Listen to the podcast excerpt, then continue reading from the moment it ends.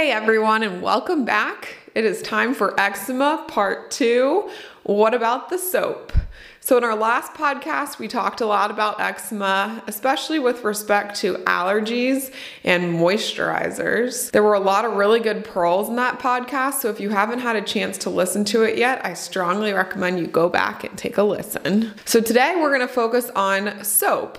Um, the reason why this is so important is because it can definitely play a role in whether or not your skin barrier is disrupted um, or well moisturized. So, the key question is, of course, what is the best soap when you have eczema?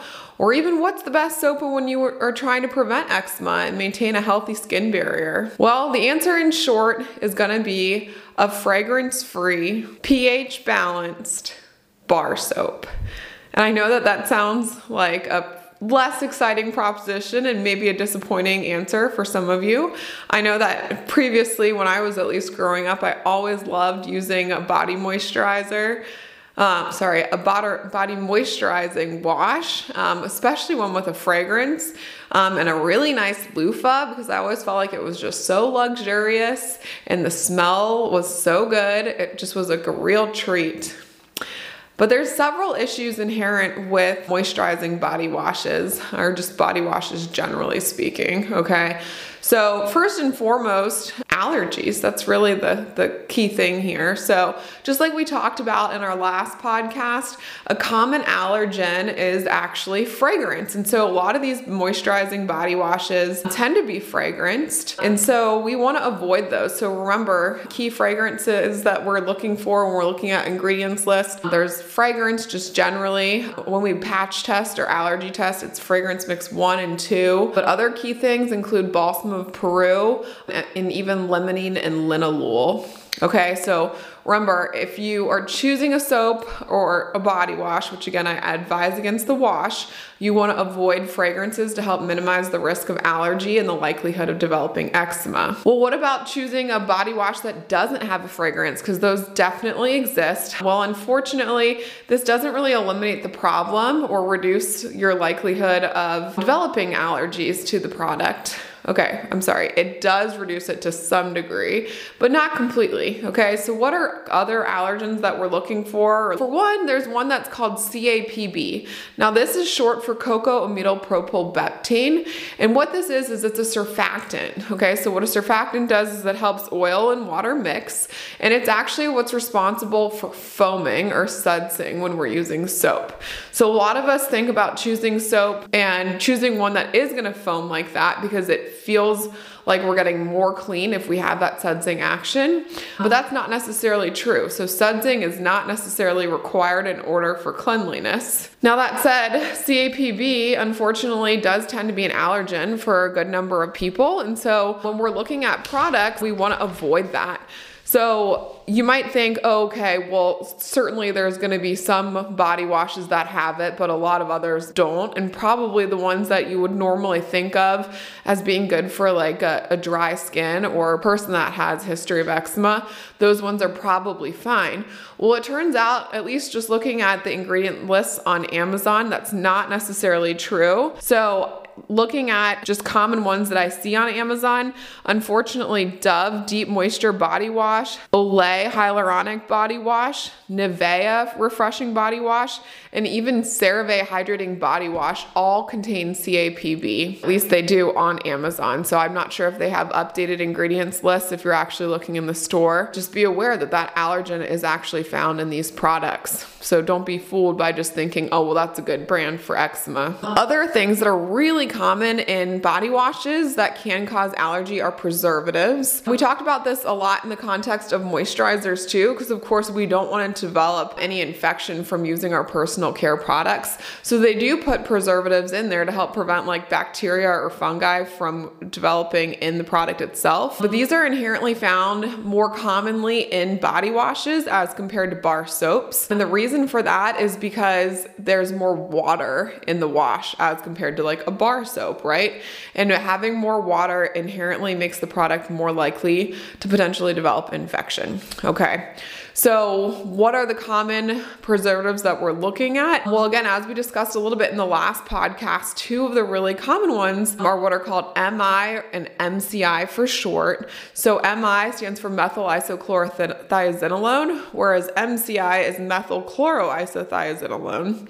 Now, these are unfortunately two of the most common allergens when we're looking at patch testing, specifically, at least with respect to the article published in Dermatitis back in 2021.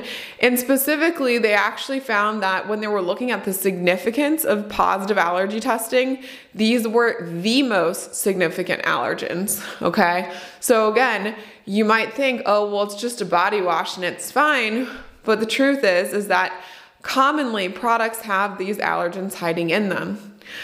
So, which ones specifically? Well, again, turning to Amazon, common ones do. So, ones that I found at least, these include Olay Hyaluronic Body Wash, interestingly, Dove's Dove Men's Body Wash, even Amazon Basics Body Wash contain either MCI or MI or both. Okay. So, again, you know, just taking all of this into consideration, I think that we can all agree that choosing a bar of soap rather than a body wash is probably going to be a better idea when we're trying to avoid eczema or have a healthy skin barrier and happy skin. Because again we want to choose a product that has lower likelihood of having allergens in it okay? And that means bar soap rather than a body wash all right, well, that then brings us to the next question. If we are using bar soap, which bar soap should we choose? There's honestly so many options out there. I know at least when I go to the grocery store, I sometimes am overwhelmed by the number of choices. I mean, there's all these artisanal body soaps that are now available.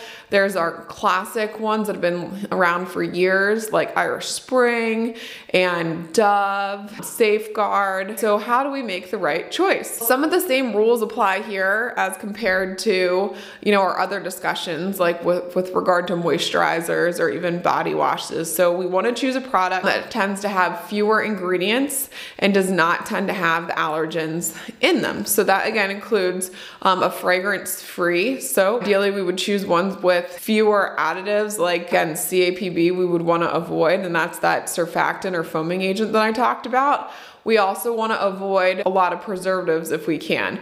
But inherently speaking, because it's a bar soap rather than a water containing product, in general, they're going to have fewer preservatives. So the first step is, of course, to identify a bar that has fewer allergens in it. So review the ingredient list. Second step is honestly to find one that has a pH that's similar to our skin or what we call pH balanced. Okay, so this is a concept that a lot of us may not be familiar with, but it becomes really important important we're thinking about our skin's barrier. And this actually may get a little bit detailed or a little bit nuanced, but it's actually really quite fascinating, okay? So basically, in order to maintain a healthy skin barrier, normally what happens that one of our skin layers called the stratum granulosum is gonna re release contents from what are called lamellar granules. This is actually gonna release precursors to three fats that we need in the skin that are actually gonna help maintain our normal skin barrier. So this includes ceramides, cholesterol, free fatty acids. So if we have those precursors, they can get broken down to these three key components to help maintain our skin barrier.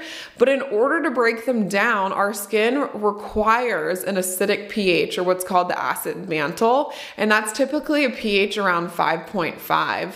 So if you don't have the acidic pH, the enzymes that are needed in order to create these fat, fat they're not going to function and it's going to be a problem. So your skin's gonna feel really dry and then that's gonna tend to be really itchy, okay? When we're looking at soaps, the question is of course then, well, how do we choose one that has an acidic pH to maintain that acid mantle? Well, that can become really tricky because when I'm looking at bar soaps, most of them don't have the pH on there. I wish that they did. I honestly think that they should. So in general, just a key principle to keep in mind is that if it's a true soap, meaning that an alkali plus a fat, by definition, in general, it's going to have more of an alkaline pH, meaning it's going to be a high pH, oftentimes around 9 or 10, which is going to be bad for your skin. It's going to leave you feel dry and itchy and irritated. Okay, so we want to choose one that again is an acidic pH.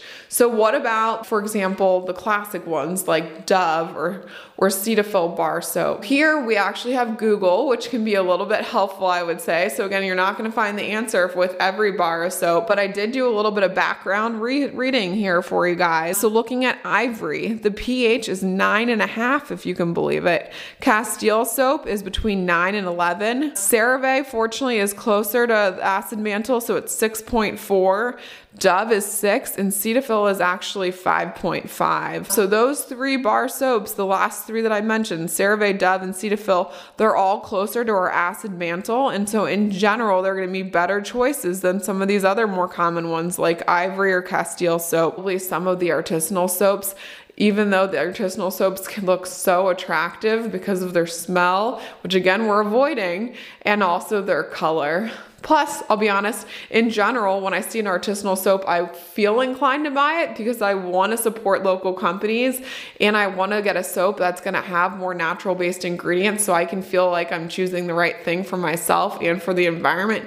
But again, just use caution because we want to get one that is pH balanced. The bottom line here is that when you're choosing a soap, you want to get a fragrance free, ideally pH balanced bar soap, okay? One final thing that you gotta keep in mind is that when you're using this soap, it's really important to actually use lukewarm water rather than hot water. And the reason for this is because the hot water really just sucks the moisture out of the skin. And it's also gonna contribute to dehydrating your skin and making you feel dry and itchy. So I know that that was a lot.